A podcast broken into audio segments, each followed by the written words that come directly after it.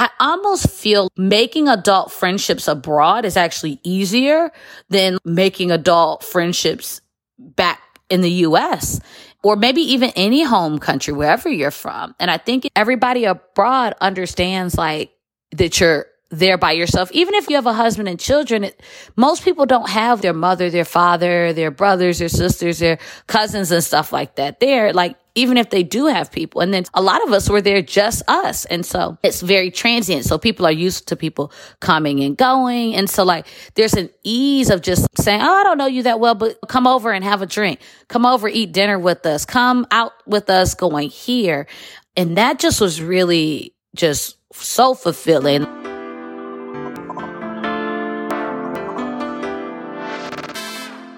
Hey everyone, welcome to Flourish in the Foreign, the award winning podcast that celebrates, elevates, and affirms the voices and stories of Black women living and thriving abroad while exploring living abroad as a pathway to wellness.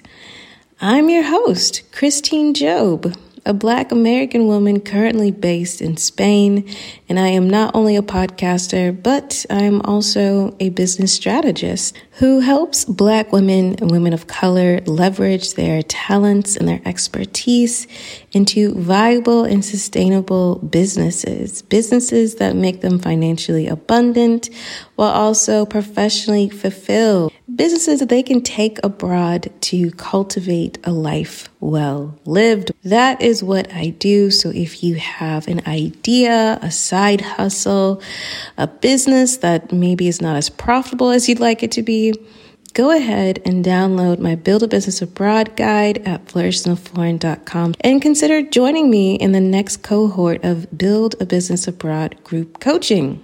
This award winning podcast is a labor of love, but labor nonetheless. So I ask all of you to please support this here podcast if you, if you love it.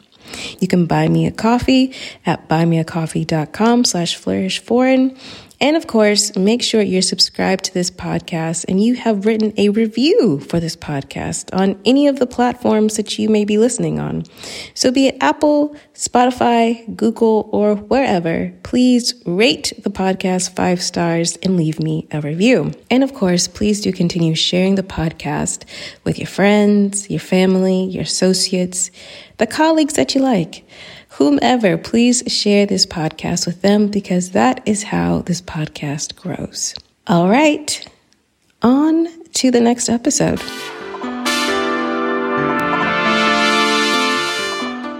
Today's guest is Adrienne Waller, and Adrienne is originally from Detroit, Michigan. She currently resides on Grand Cayman in the Cayman Islands. She started her expat journey actually at the age of five due to her mother taking a job abroad. Really, really interesting story. And then she decided to move abroad as an adult. And that decision has taken her to Qatar, to Kuwait, and to China, and now to Grand Cayman. During our conversation, we talked about how living abroad improved her financial wellness, what it's being an international educator, working in Qatar, working in Kuwait, working in China, and of course, dating abroad. But Adrienne's experience dating abroad is super unique. Now, y'all know if you've been listening to the podcast that I have asked this question to a lot of my guests, and I've even have different dating abroad compilations. But what makes Adrian's story so interesting is that she has exclusively dated Black American men abroad, which, if y'all didn't know, is an incredible feat. But I'm gonna let Adrian tell y'all all about it. My name is Adrian Waller. I am 37 years old, living in the Cayman Islands, Grand Cayman specifically. I'm from outside of Detroit, Michigan. So my mom is a lot of why I probably am abroad now. So one, my mom, when she graduated from college, she worked a year and then she left home and initially didn't leave the country. She just left the DMV, worked in Texas and then moved to Michigan, which is where I'm from. When I was five, she got the bright idea to take a position in Germany. And I really think very early both living abroad, having gone to France and going up the Eiffel Tower with my grandmother at five or six, seeing castles in the countryside in Germany, going to see the tulips in Amsterdam and all of these things. I think very early that idea of global travel was there. But even beyond that, every holiday we were in a car driving down to Texas, driving to the DMV, or even just over to um, the other side of the state to see family. And so I was const, we were constantly in a travel movement. So I never really thought of where you lived had to be where your family was. We often didn't live where our family was. And so I was always very keen and open to seeing more of the world, but didn't always know how to do it. I asked Adrian how long did she live in Germany as a child and in which cities? We were only there for two years. And I say only because it does feel like drop out of the hat now. But I really enjoyed it. And it was really interesting because I had all these rich experiences. I said we did a lot of traveling around Europe, which was really, really cool. But I remember taking classes and learning German. And I remember that my mom had a friend who was German, of which she actually still keeps in contact with one of them. And when I would go over their house, they were very kind of artsy people. And so I remember learning to make bread and painting with them and just having a really good time. And I remember a lot of my day today was really similar, but there was a freedom that was there that I didn't have in America that like, as I, I guess this is maybe one of the first times I thought about it that I had. So I remember that we lived in two different houses when we were there. And I remember how big both spaces were. In both places, I had enormous rooms and play areas and the second house, we were on a street that at the end of the street had an amazing playground that even had a zip line on it. And that's the thing I remember the most was the zip line. But what was interesting was that as a kid, my mom could just tell me to go down the street. And being from Metro Detroit, that wasn't as much of a thing to just be able to go outside and play and not think about your safety, not think about is it okay to do it? I remember we sometimes forgot to lock the doors and never worried about the doors being locked, which now having been abroad, I'm like, oh, wow, that theme over all of these years, 20, 30 years later, hasn't changed. That there is a freedom and a safety that you can often feel outside of the United States I just never would have thought, as particularly how America's portrayed as being just this great and amazing place. There's so much more out in the world. And so I remember having, and I don't have, we, I didn't celebrate a lot of birthdays, but I did have one birthday party in Germany. And I remember that. And I remember my father dressing up. And I just remember a freedom then when we got back to America, it was almost kind of taken away. So we went from living in these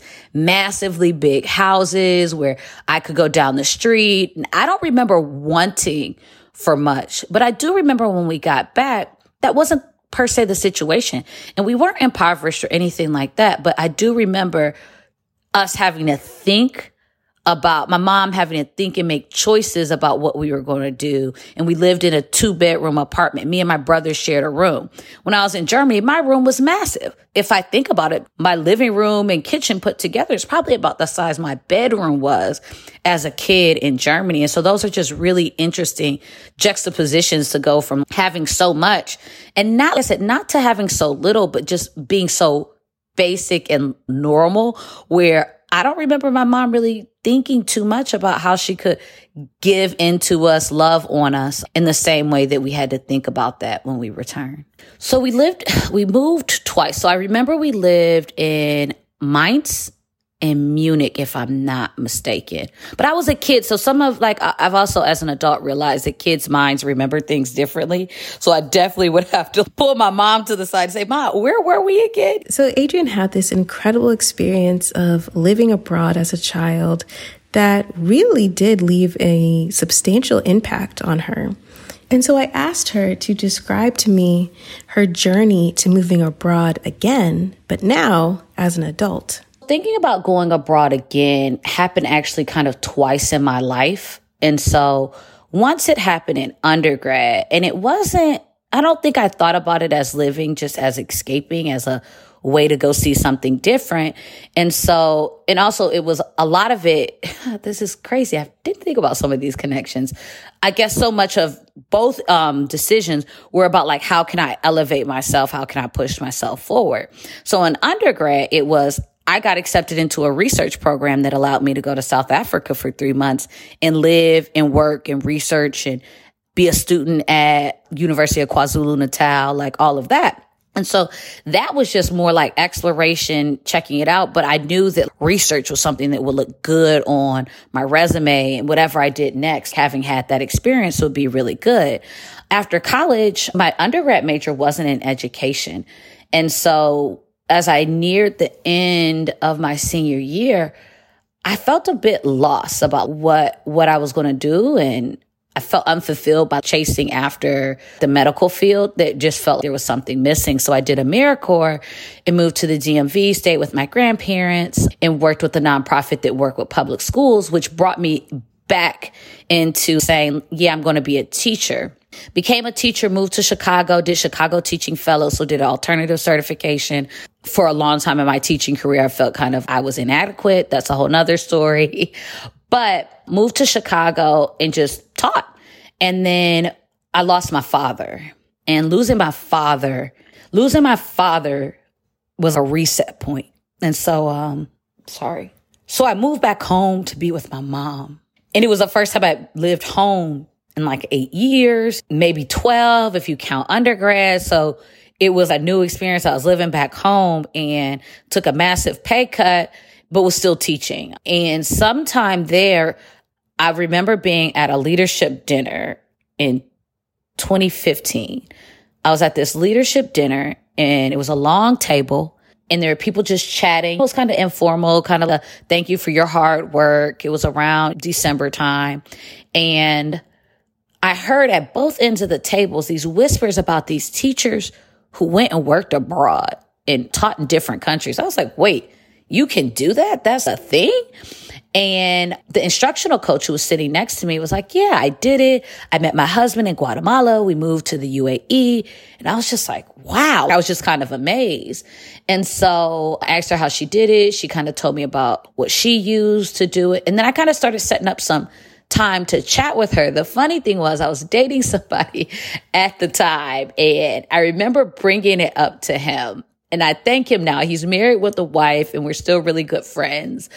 But I had brought it up to him and he's like, Adrian, this sounds really cool. Why don't you look into it? And I was like, I don't know.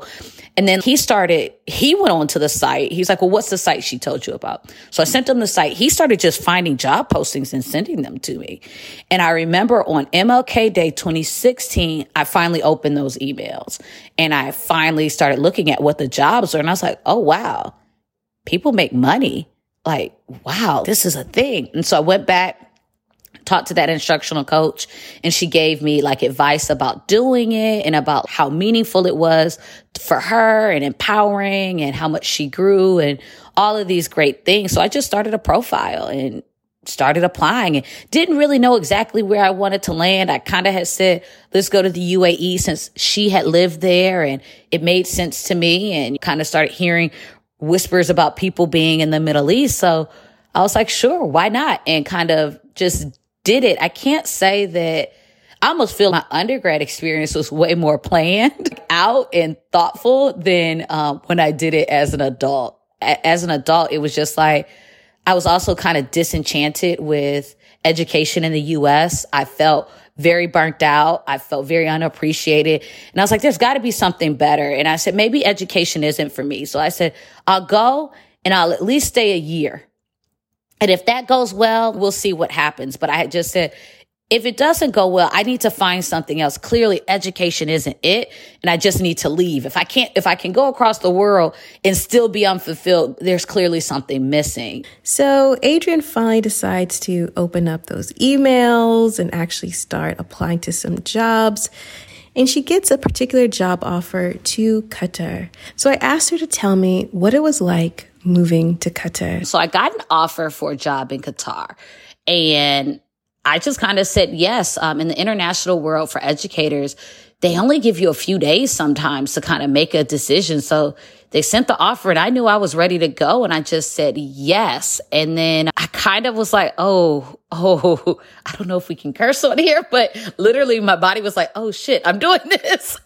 and so I, I did it. And then I kind of started looking more into it. To be honest, when they had reached out and they had said Qatar, I was like, what is that? Where I thought it was another emirate and it wasn't. It was its own country. And I kind of started doing some research and then I started having to make some plans, communicate to family and friends because I've been telling them I had been applying. So like I said, in January, I started looking. So once I have something in my head, it, it's, it's coming. You just don't know when. So I had started talking to people like, yeah, I think I'm going to move to the Middle East. They're like, wait, what? And I'm like, yeah.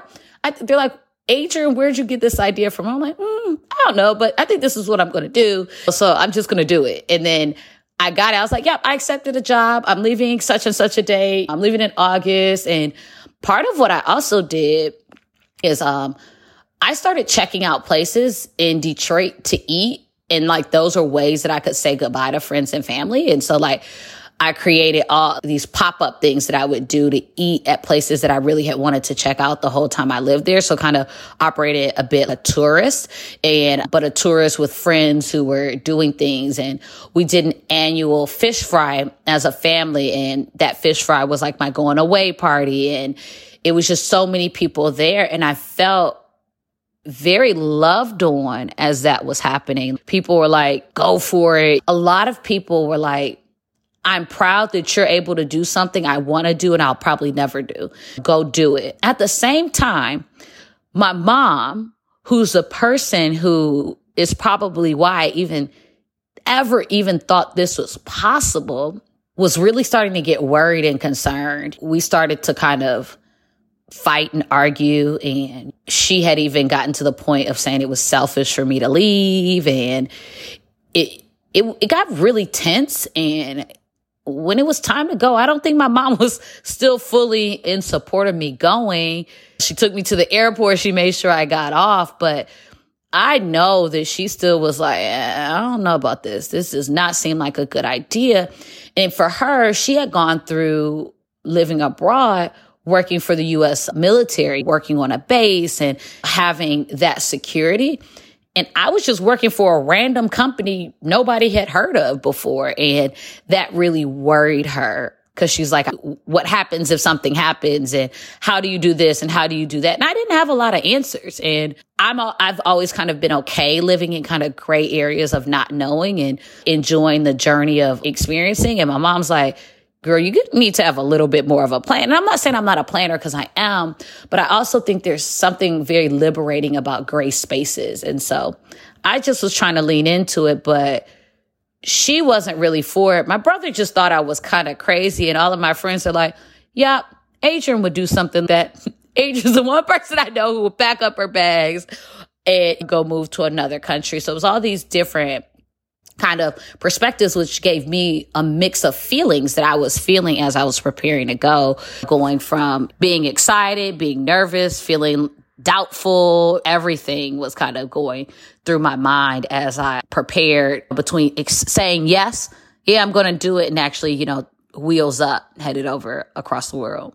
I love asking my guests about the day they left their home country and the day that they land in the country that is now their home. It is such a emotional time and it is always full of craziness, truly. Sometimes outside of my guest's control and sometimes well within their control. You know, you guys have heard these episodes. So I asked Adrian to tell me what was it like landing in Qatar, not to visit, but to live and to work. I could guarantee you that somebody could make money off of my first couple of days from takeoff to landing. So I flew on an airline that was clearly super cheap. So it was like bad smells on it, really loud, tight layovers. Oh my goodness. I was like, what am I doing? Why am I doing this? And then you land in Qatar, one of the generally the best rated airport in the world. And literally you understand why. I was breathtaking just getting off the plane. I was like, wow look at this. You go to the bathroom and an airport bathroom has marble and there are these beautiful moving walkways that are elevated and people here helping. And I was just like, Oh my goodness. Wow. I was just amazed. But before we left the airport, I remember my school picked me up. In this moment, I can still see. And so we're walking out. And so, you know, it's air conditioned. I'm moving in August to Qatar, the Middle East. It's blazing hot outside. Heat that I never understood, had ever felt, couldn't even fathom. I'm from Metro Detroit. We get blizzards and things like that. That's what I'm used to. So, and I lived in Chicago, the windy city. So I had adapted, even though I wasn't the biggest fan of the cold. I had gotten used to that type of living. So I don't think I had any clue. No, I know I had no clue what that heat was like. And I remember when we were walking out the airport doors. They had taken my bags and it was two ladies and I know exactly who they are and my HR representative and they were they all three walked kind of slightly in front of me. And as the doors opened, I remember them looking back at me, having no idea why they were doing it. And I approached the door. And as I hit, get there, it's like literally, I felt like I hit a wall. The heat was that heavy. It was like, whoa. I stopped in my tracks and I remember them just laughing. It's like they knew it was coming. They knew I was going to have that reaction. They were waiting for it. And I remember being like, it was like my breath was taken away and it was like whoa oh okay this is something different. And getting um, in the car so we're riding and i'm like wow this city is beautiful. You can see they're building everything because at the time we're preparing for the world cup so the whole city was like in construction under construction we get to my apartment and they dropped me off and it's not much in my apartment. I didn't know what to do. So I just laid on the bed. I remember spreading out on the bed and laying for maybe 15 minutes, just enough time to get super comfortable. And right as I got comfortable, I was like, yes, the air conditioning, lights and everything go out. Now, mind you, I told you how I felt about the heat when I walked out. So to be in a building this lost electricity, I've never been here. Don't know where the grocery store is. Don't know where a little bodega is. I don't know where anything is. I have no electricity, no heat. I don't even think my phone is working properly because I didn't get a SIM card. So I'm just sitting there laying there in the heat hoping that the air conditioning and lights turn back on. and then this school was a really cheap school. So I had a roommate. So then my roommate comes and I think by then the air is on. And so we decide to kind of explore and we get these grand ideas to go walking in the heat. I remember walking to a mall that was a good mile and a half away in the heat. I remember looking at my phone and it said 115 and, here we are, doo, doo, doo, just walking and exploring. And by the time I'm leaving Qatar, I can't even imagine walking around the country. And that's when I probably should have been the most used to it. By then, that that whole 24 hours from taking off from DTW to landing in uh, Doha was just it, it was entertaining to say the least. I asked Adrian to tell me about her first year in Qatar that first year in Qatar, I remember we went to orientation. So the school I worked for had maybe three or four branches. And so I remember going and we were having orientation at one branch. And I hadn't done some stuff with my paperwork. And I remember breaking down crying because I thought I was going to be kicked out the country because I hadn't gotten paperwork done. And I felt a bit overwhelmed by everything that was kind of happening. And so orientation passes and then the first day we're going to our school, I'm like, what is this? It, it, it, was now the other school was old villas, but they had done a good job of restoring things and making it look not as much old villas.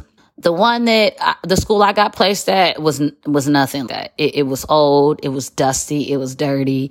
It I just was like, how is this my story? Like this is not what I thought. You hear about the Middle East and you hear what I talk about: marble in the bathrooms and at the malls. And th- this was not marble. I remember this school was funny. I remember at one point we had ran out of soap and I remember I went to talk to the finance woman. I said, we need to get soap. We don't have soap. And, and now with COVID, I, that just seems completely ridiculous, even though it seemed ridiculous then. And I remember her telling me, inshallah, inshallah. And I was like, no, God is willing to get us some soap. Can you please go get it? Like, this should not be like, it was just a relaxed idea about like, I was like, but there's no soap. I think we were on down to four rolls of toilet tissue for the whole school. It was just like, no, like, take care of things. They were just like, eh, it'll work out. And I just was at that. I remember being really disorganized. And so I worked really diligently to help put in systems and structures to help the school so that it could run a lot more smoothly. I remember one time they decided that they were going to have a pet store come to the school and sell pets during break. And I remember a kid just walking into my classroom and they didn't tell us that this was happening. So I didn't even know I wasn't on duty. So I had no idea. And I remember a kid just walked into my classroom with a rabbit. And I was like, wait, what? Why is there a rabbit in my room? And then I remember a coworker saying that she could hear chicks, baby chickens chirping. And like she had to go through the kids' bags because they wouldn't tell her who had the chick. And so I also remember another teacher saying that, like I say, that at one point a kid came in with fish, accidentally dropped the bag. So there's fish splatter on the uh, ground, flapping around. Then some chicks got loose and they're bouncing up, trying to fly around. And it was some other animal had gotten out, like I guess the rabbit who was scurrying around the classroom. It was just a mess, but the kids were wonderful. Like I feel the system, the school itself was kind of a mess, but the kids, they brought a sense of joy to me that I needed. I had been searching for appreciation and I really felt that. I remember there was a kid who started, it was in my school, there were three teachers. I was teaching year three at a British curriculum school. And it was three of us. I was the most veteran, the most experienced, most knowledgeable. And then there was a white teacher, and we're all American, a white teacher who was literally in her first full classroom experience. She had done ESL before that. And then someone who was about in the middle of us, and she was um, Muslim as well, but from like southwest of the US. And I remember there was a kid who was transferring classes because he didn't want to be in the Muslim woman's classroom. And so they switched him to my classroom. Go figure. He, his dad wasn't feeling that either. And I remember we had gone outside for, um, duty and I was outside at the time. And he, the kid, the kid's uh, father walked by and he had just gotten in my class, barely even had a desk in the classroom. And I saw the father. And so I go to introduce myself. Hi, I'm Miss Adrian, blah, blah, blah, blah, blah. And before break was over, which I think was only 15 minutes, the boy had been transferred out of my class. And I knew I knew it was cause I was black. And so I remember the white teacher turning to me and going, I feel bad that that's happening to you. And I looked at her and I said, I feel bad for you because you have ignorant people in your classroom. The people who are in my classroom are open minded and want me. And those parents loved on me and appreciated me. And the following year, I moved out of the classroom into an administrative role parents are like, no, we need you in the classroom. What's going on? It, it was, it was just a juxtaposition of a hot mess in lots of love. And the other teachers I felt a lot of strong community with. And so like in one space, I was like really upset. We would get paid late. They would tell us be patient, like be patient with my paycheck. Like I didn't understand that. The school was literally sometimes falling apart. I remember at one point the school had flooded because the Middle East isn't designed to get a lot of rain. And the school had flooded and they had the cleaners doing construction work, which of course, that's a hot mess. And one of the cleaners, uh, a beam from the ceiling, I remember fell on his head and they wanted him to keep working. And I was just like, whoa, what kind of human beings am I working for? So I remember like this just mix of feelings of like, this is a mess, but also feeling value because a lot of times I could help unmess it. I could help with giving structure and then they valued that and saw that and promoted me. So there was it was quite interesting to have both things happening at the same time. I asked Adrian to tell me what was it like to actually settle into life in Qatar? Living, working, dating, having community. I stayed in Qatar for three school years and then ended up stuck there during the pandemic, which is a whole nother story.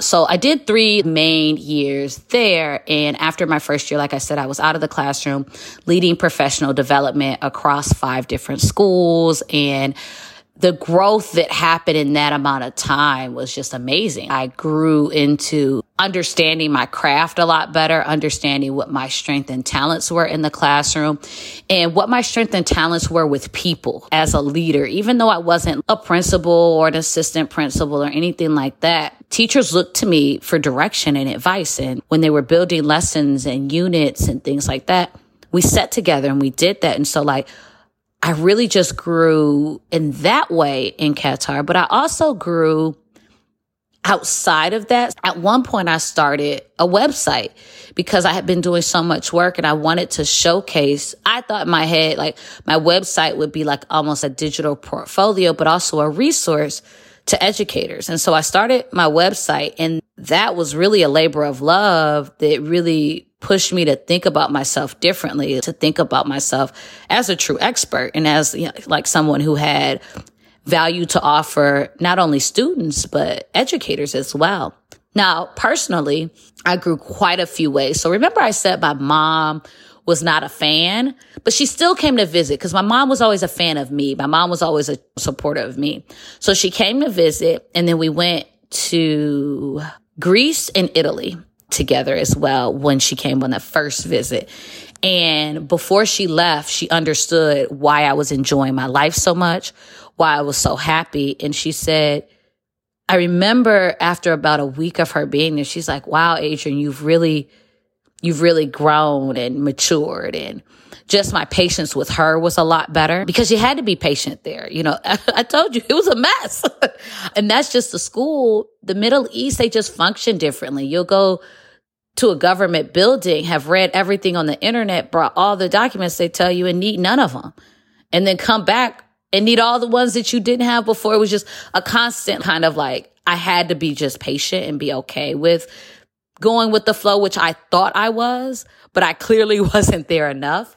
I'm always curious to learn about Black communities abroad. Some cities and regions have thriving communities, and some of them just have like just a couple chocolate drops going on. And honestly, even if there are vibrant communities, doesn't always mean that they are a harmonious community for sure. So I asked Adrian to describe to me the Black communities she has experienced while living abroad. The Black community in Qatar is amazing amazing. And it really kind of to some degree reminded me of undergrad. So I went to a PWI and so we had a really close knit black community there. And I felt kind of similar in Qatar. And so we did everything. Black Panther came out. We had two theaters of all black people watching it together, dressed up. We would do boat rides. We would, they, they did a trip to the slave museum. I went on a desert safari.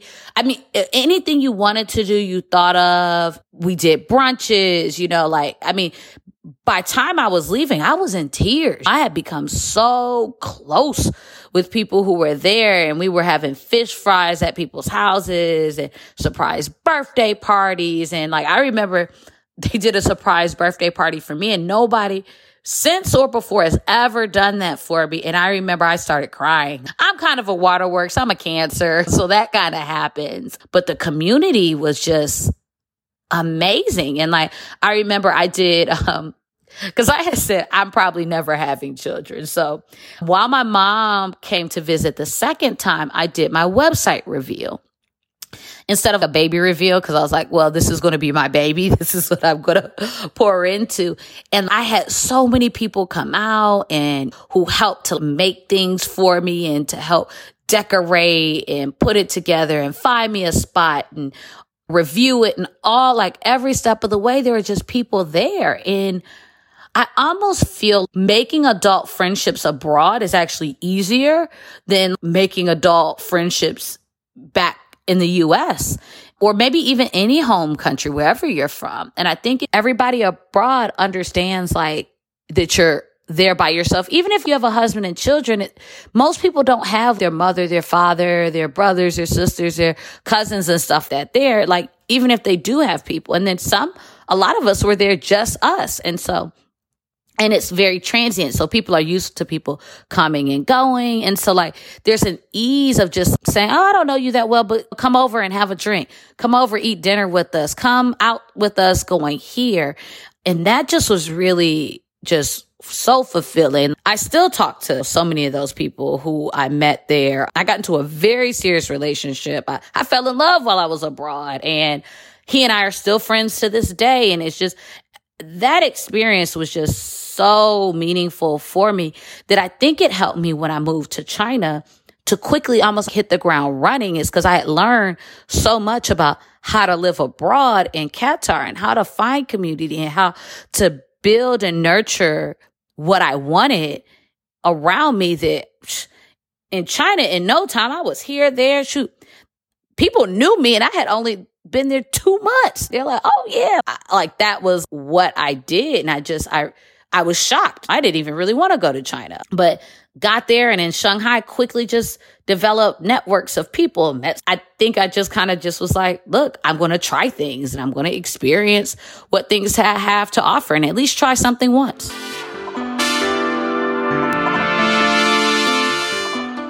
Hey, I hope that you are enjoying this episode of Flourish in the Foreign. And if this episode has got you thinking about taking that leap abroad, I would love for you to consider joining the Move Abroad with Intention course. The Move Abroad with Intention course is currently a five week live course. So that means it is five weeks. There's pre recorded material, but also Every week for five weeks, you and me and everyone else, a part of the cohort, get together for about an hour to talk about your move abroad strategy. We talk about things that were in the material, things that were not in the material. So if you're looking to have a conversation with me about your move abroad plan and also join an amazing community of warm and lovely women who are on the same journey as you, consider joining the Move Abroad with Intention course today. All right, let's continue the show.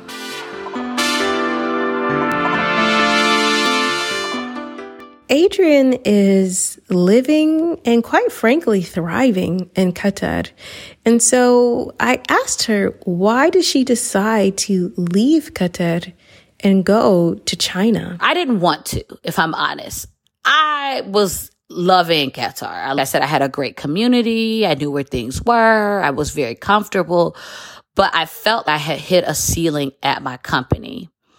And in full transparency, I got a new boss and he was very wishy washy. One minute he was a big supporter of mine. The next minute he was lying on me. And I just didn't like that unhealthy feeling. And I told myself, Adrian, you deserve more. Like your value. And I think that was probably another big takeaway from Qatar was me recognizing my value. And so it was March and March for anybody who's an international educator is late. It's late to be looking for jobs internationally. Not only is it late for a teacher, it's extremely late if you're looking for leadership positions. So I had this kind of talk with self and I said, self, if you want to go abroad and you want to stay in administration, you're going to have to be open to the world and not be picky. I said, uh, so, you know, like really having this rustle tussle with myself and then saying like, so that means you got to put China on the table because it had been off the table. I was like, mm, they clearly don't like black people that all this stuff. I don't even know where I got these ideas from. I had just decided that that's, that was the story. And so, but like I said, it was late. And so I said, okay, open your mind. And so I, I said, okay. And I put some feelers out and there weren't a lot of leadership positions out and I hadn't had a lot of leadership experience. So I was kind of already behind the eight ball. And there was a school in China who received me well. I got along well in an interview with the Taiwanese woman who would then be my supervisor. And I remember in the interview, and I, I don't know why I thought she could answer this. I said to her, I was like, she's like, well, do you have any questions for us? And I said, yeah, I'm black. Is that going to be okay? It wasn't even a thought out question. It wasn't even well organized. It was just here go for it. And she talked about how cosmopolitan Shanghai was, how international Shanghai was, how they at their school had a, you know, good number of black teachers and even a black administrator. And I was just like, okay, why not? Did a little bit more research. I try not to over research. I know some people say, you should know every little thing about where you're going. And I think that people who I've seen research too much, they come to a country thinking they know it from what they saw in a blog, a YouTube, listen to on a podcast. And although I think you can learn a lot from me and others sharing our experiences with you, I firmly believe that everyone's experience is is a decision of their own and is a result of their past what they want their future to be, their present and what's going on, the school that they land at for educators, the city that they land in, the year that they land there. Because I'm sure landing in Qatar 2020 was very different than when I landed in 2016. And even without COVID, just a few years of Qatar 2016 and Qatar 2011, which is only five years, were very different. A lot of development happened in that time. And so understanding all these different factors that go into it, research enough to feel comfortable and confident about the decision that you're making to go to this country, to go to this school or this company, to live where you're going to live, to feel comfortable, to feel like it's safe, it's reputable, it's going to feed your needs, but don't do it so much that you think you know what that place is like and you've never been there. And don't think that just because you visited, you know what it's to live there either. Those, those are very different. Coming and dropping in and, you know, hanging out at a few places, even if you hang out with a couple of locals, is not by any means necessarily what your experience will be. Your experience could be very much the same or it could be drastically different when you have to, when you have sick days, when you have a boss that you don't get along with, when you go through a breakup, when you struggle to find friends, when you miss your family. That's very different than a two, three week, you know, period of time somewhere when this is it. You, you look at it differently. But back to the main point was like China was I believe in myself. I believe that I need, you know, a new challenge and I learned enough to feel comfortable with trying it out and did it and loved it. So, I have interviewed quite a few guests that have lived in China. And China is a peculiar country. It is one that people either really enjoy living there or don't and are looking to leave. So I asked Adrian to describe to me her experience living in China. So I only had a first year in China and I didn't even have a full year. I moved to China in 2019. Yep, ding, ding, ding, the pandemic. so I moved and I remember within the first week, I was going to brunch with my sorority sisters and sightseeing and checking everything out. And I loved it. But at the same time, I was learning and figuring out quite a bit as well about what it meant to be an administrator, what it meant to have people who you were responsible for leading because I had been leading kind of on the side, like nobody was like really accountable to me. Where in China, I had to do people's performance reviews within, I think it was my first month or two one of my teachers had to be written up for something that happened. And that was a lot. And so I was going through a massive learning curve of learning the country, learning the city, learning the culture, as well as learning to be a leader, learning to be a black leader, learning to be a black woman leader and all of that all at one time. And so that first six months was amazing. I remember just maybe a week or two before I left to go on Chinese New Year to go on a trip. I remember I had started an event series with another young lady. So at a couple of brunches, people had started coming to me like just naturally, like at brunches and asking me like, well, how did you get into leadership? Like, what did you do? And so I naturally just kind of started telling them about my journey and telling them about what I did and what opportunities I took and what strategic steps I took, but also giving them tips of what they could do to like, if they wanted to move out of the classroom, how they could start accepting things and doing different things that, that would make them more competitive to have an opportunity at a leadership experience. And so one of the girls was like, and I had told people, Hey, you want me to look at your resume, help you, whatever you need, I'll do it. And one girl took me up on it and we met up, went through her resume, went through her goals for professional development, all of that stuff. And she's like, what? It would be really cool. It was really great how we could do some of this in brunch. And it's really cool how we're doing some of this now one on one. She's like, and then we just had this idea to like do a series where we mix brunch with professional development, where it wasn't your school telling you where to go or what to do or what to learn, but really directed by you, but in a chill, laid back environment. Teachers, we go out to happy hour. What are we talking about half the time? Work. Why don't we do it in a structured, meaningful way? And so we started an event series called Sip and Share and Sip and Share went really, really well, very well received. People were like, oh my goodness, more, more, more. And it was like, oh, great. And we had planned out the whole calendar of events for the rest of the school year. And I went off to Australia to visit my cousin for Chinese New Year. And I remember sitting in her living room and hearing about something called coronavirus. And I was like, what's going on? And it was starting in China, basically. And I remember being super scared about going back and my flight back had actually gotten canceled. And so ended up going back to Qatar to kind of what I thought was wait it out and allow for everything to calm down. And I never got back to China. I had to have somebody pack up my bags while I was on video. And it was like I felt my whole life was just ripped from me overnight. And I had a hard time dealing with that for like almost a year. That was hard. It was like I finally had gotten the position I wanted. I was doing things that I felt mattered. I was supporting people. And then just like with the wave of a brush, it was all gone. And I didn't have any agency in it. I didn't have, I didn't walk away from it. I didn't say that I didn't want to be there anymore. I didn't do that. It, the world did that. And that was a very humbling, a very traumatic, a very tough, experience that I probably needed as a life lesson that you just don't know. Like I, I knew today wasn't promised. How my father passed was in an accident. So one day he was here perfectly healthy and the next day he was gone. So I knew it, but I don't think I understood it.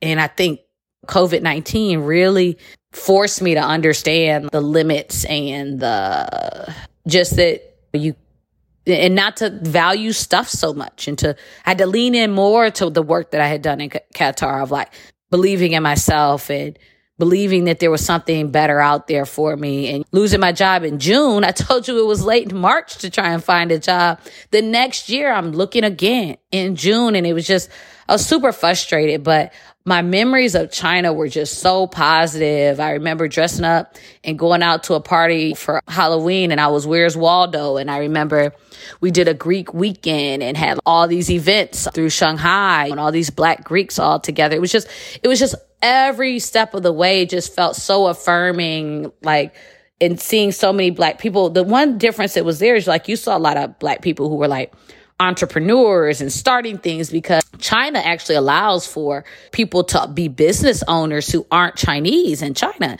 And so like I think China, if I'm not mistaken, has the most millionaires and billionaires like self-made from a different country in China. And so you just are around so many people with all these different ideas that it just also is a little bit contagious and rubs off on you as like, oh yeah, I can keep elevating. I can keep pushing. And so, but in all honesty, I was there for six months, working remotely for another six months and still engaging with the community during that time. And I only had really a year in China. So Adrian was living in China and actually spending the Chinese New Year abroad when COVID hit and things started to lock down. Instead of going back to China, she decides to go to Qatar. And I asked her, what was it like spending this COVID time in Qatar? So I got locked in Qatar because my idea was like, well, you know people in Qatar, so you'll have somewhere that if it goes a little longer than expected, you'll have places to stay. I was like, oh, I can catch up with all my old friends that I haven't seen, and I didn't think I would see them for some years. Yay. So I went back to Qatar to wait out the pandemic, end up getting trapped there. And ironically enough, I thought, and that was a big lesson I learned, that I was coming back to the Qatar I had left only maybe six months before, six, seven months before. And it was a hard pill to swallow that they kept going. Yeah, I kept in contact with people, but their life didn't stop because I left. And so I felt very like out of sorts and people would normally invite me to things would forget that I was back in town. And I just remember really having a hard time, but at the same time feeling very loved on the amount of people who opened up their home for me. I lived with a couple people where I had my own room and bathroom and money was a bit tight because I didn't know what was going on. So it was just everybody was just loving on me and taking care of me. At the same time, I felt very alone and isolated. And so that was in Qatar. And so, like I said, I was still there in June when I lost my job. So I start looking for jobs and I end up taking a job I should have never taken. So in 2020, I went back home and then I actually moved to Kuwait. It was a choice I needed to make so I would have a lesson that I keep with me now, but it was a bad choice. I was so worried that I wouldn't be competitive that I just accepted that, even though in my heart of hearts, I knew it wasn't the position I wanted. It wasn't the pay that I wanted. It wasn't the country that I wanted. It was all these things I didn't want. And I went anyways. And I'll never do that again. I will curate my life choices in, in a much more meaningful way moving forward. So I was in Kuwait and very unhappy. And I was, I went back to school and was finishing my administration certificate in Michigan. And, and then I got reached out to by my current school and they're like, Hey, you seem pretty awesome. Would you like to talk to us about our assistant principal position? And this was the direction I wanted to go. And so I was like, but I was like, I'm done with being abroad. I felt burnt out by being abroad. I had felt, you know, having lost my job in China, which just felt like a slap in the face having had some both amazing experiences, but some kind of challenging ones in Qatar, I was like, uh, I don't know. Now, now, mind you, I still look back on both of those experiences as great. The only one I look back and go, mm, is Kuwait. But Kuwait taught me how to be alone and be happy. So that's a great experience I learned from there. It taught me to not settle and not just for jobs, but for anything. I don't need to settle. So the school reaches out to me and I decide for the first time probably ever in my career, I'm going to show up as fully Adrian. And if this job is meant for me, it'll work out. I remember wearing my hair different for every single interview. And I had like four or five interviews. I talked about my black womanhood. I talked about what I didn't know and what I didn't have experience in. I talked about what I thought I was strong in and passionate about.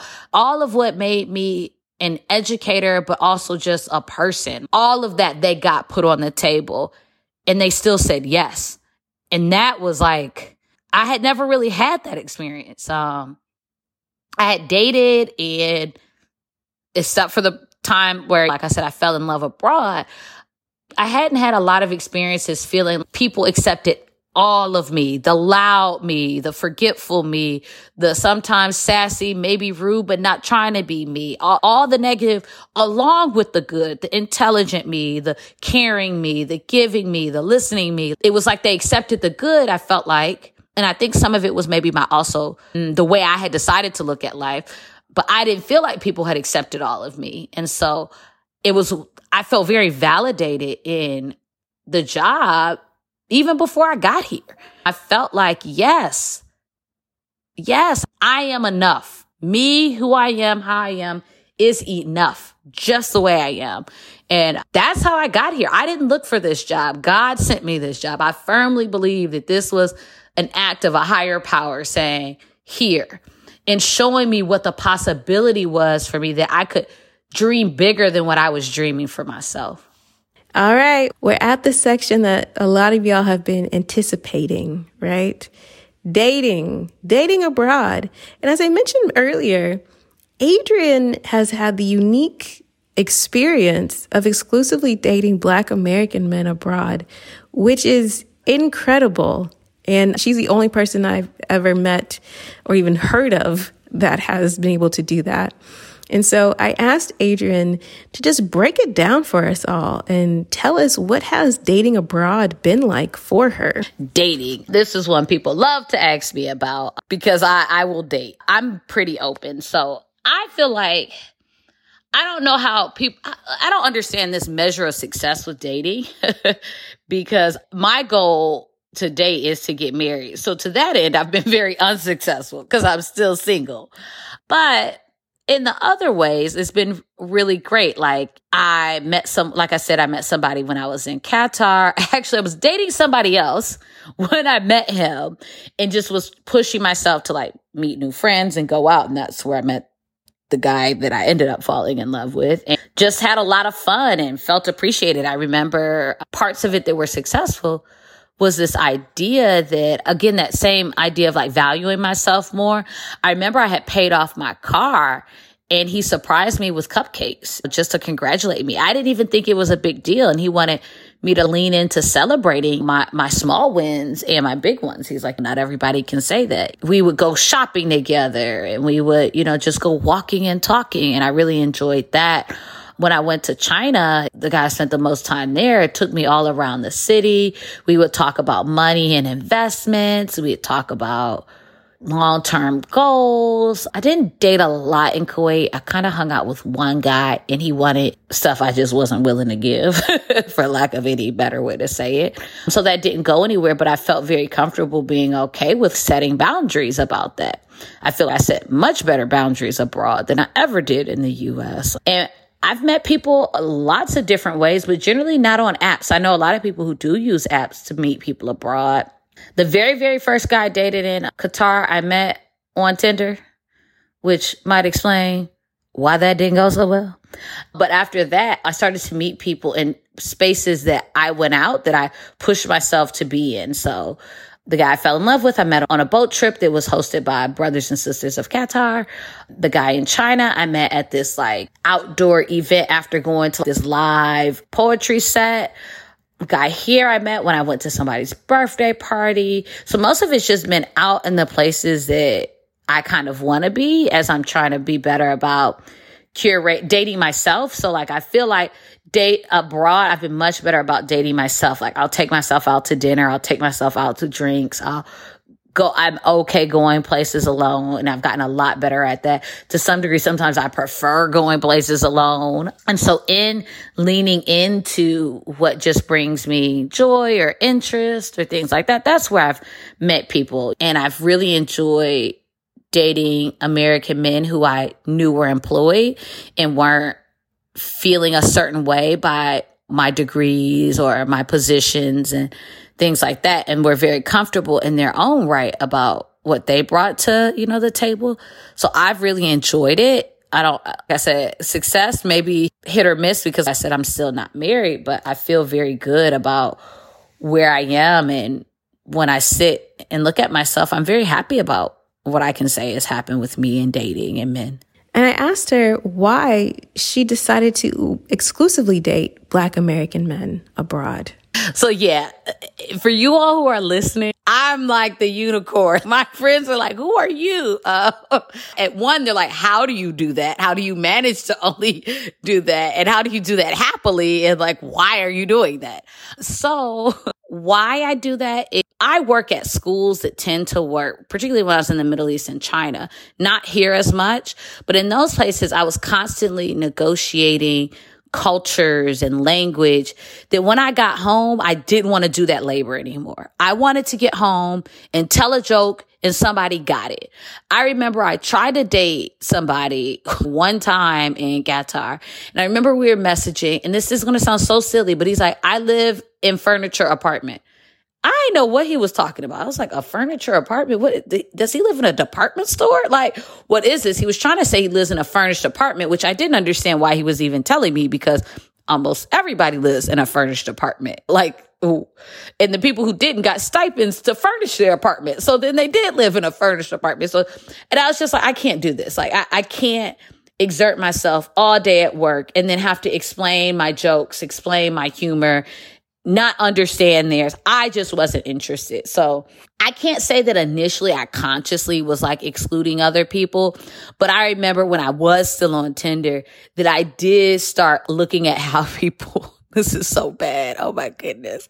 I would look at how people conjugated verbs and how they wrote their profile. And if I didn't feel like it was written where you could like fully, you know, communicate. I just wasn't interested. And it was, again, it really went back to, it's not that I had any, like, it wasn't about somebody being better or worse. It was, I don't want to do that work off the clock.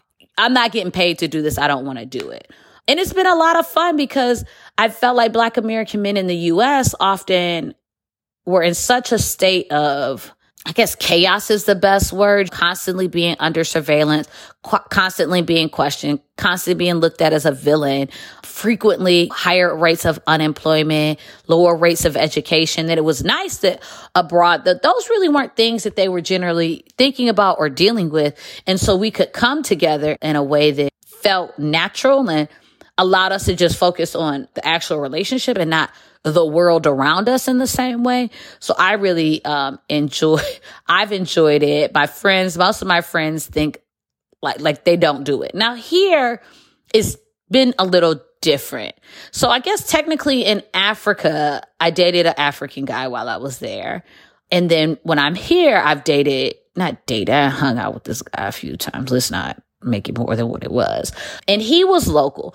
And in both of those cases, they were black men, but in both cases, I still felt like there was a sense of trying to understand what they were saying and understand what they're communicating. Here, when I did meet, I met another guy. He's Jamaican, but he had spent a good amount of time in the US. So he understood how to communicate. We could joke. So it really comes down to this comfort and it's, it's probably slightly elitist and my anti-racist, anti-this, anti-that meter is going off at myself.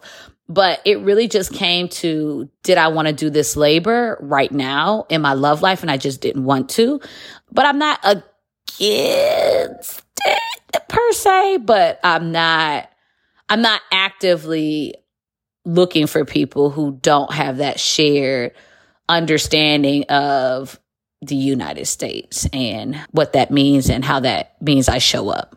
I asked Adrian to describe to me the differences between dating in the US and dating abroad. In the US, I felt like American men in the US are a little bit more forward, at least American black men are a lot more forward. So I felt, and it was interesting because some of it when I was in the US, I didn't like, like, hey, shorty, da da da, hey, blue dress, that type of stuff. I, I was like, oh, over it. But I think in my head, I took those as signs that, like, oh, people find me attractive and desirable. And that's not necessarily how men show up in other countries. They may not necessarily be as forward.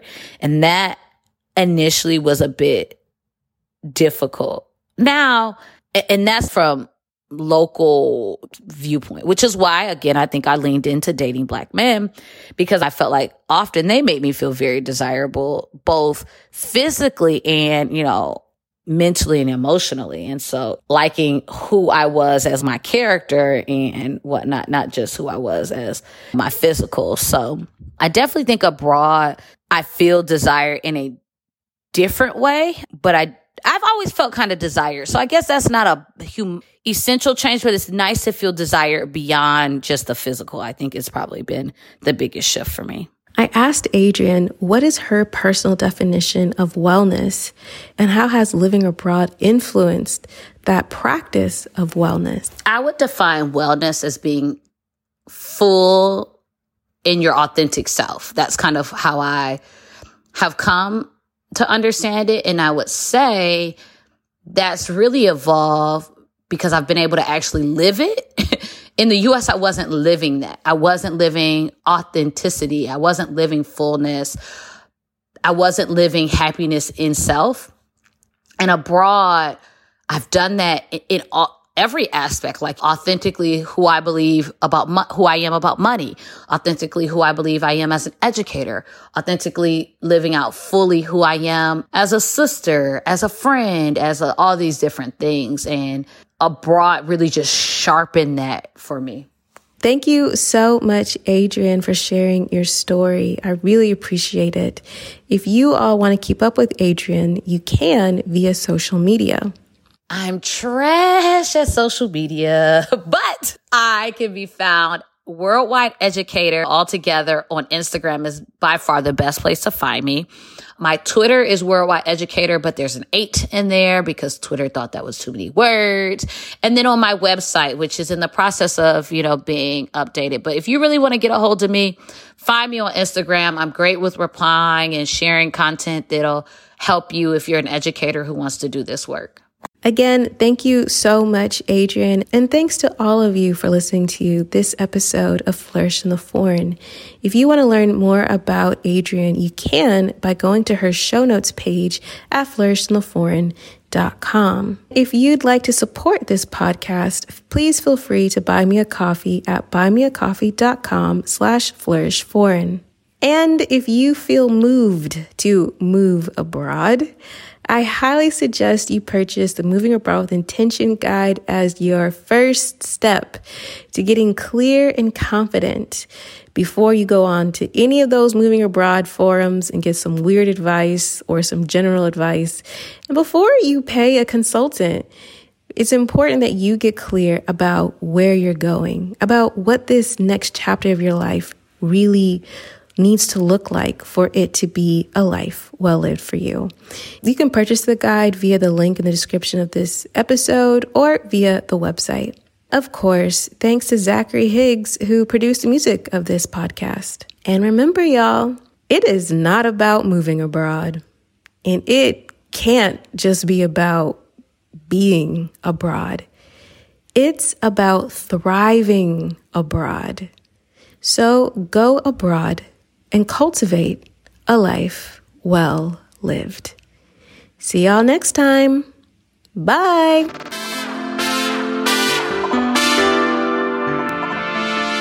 On the next episode of Flourish in the Foreign. I didn't want to be selfish and I'm trying to put her first. That was my thinking. But I did have like a coming to myself moment where I was like, if I do this, if I give up who I am, and the life that I've already started creating in Italy and being an entrepreneur and being a writer and basing my life off of creativity and identity and femininity and just this this real subtle but powerful power of womanhood if i give that up for the sake of quote unquote stability with a 9 to 5 and quote unquote benefits. Number one, I'm going to be a shell of a person. I'm going to be a shell of a mother.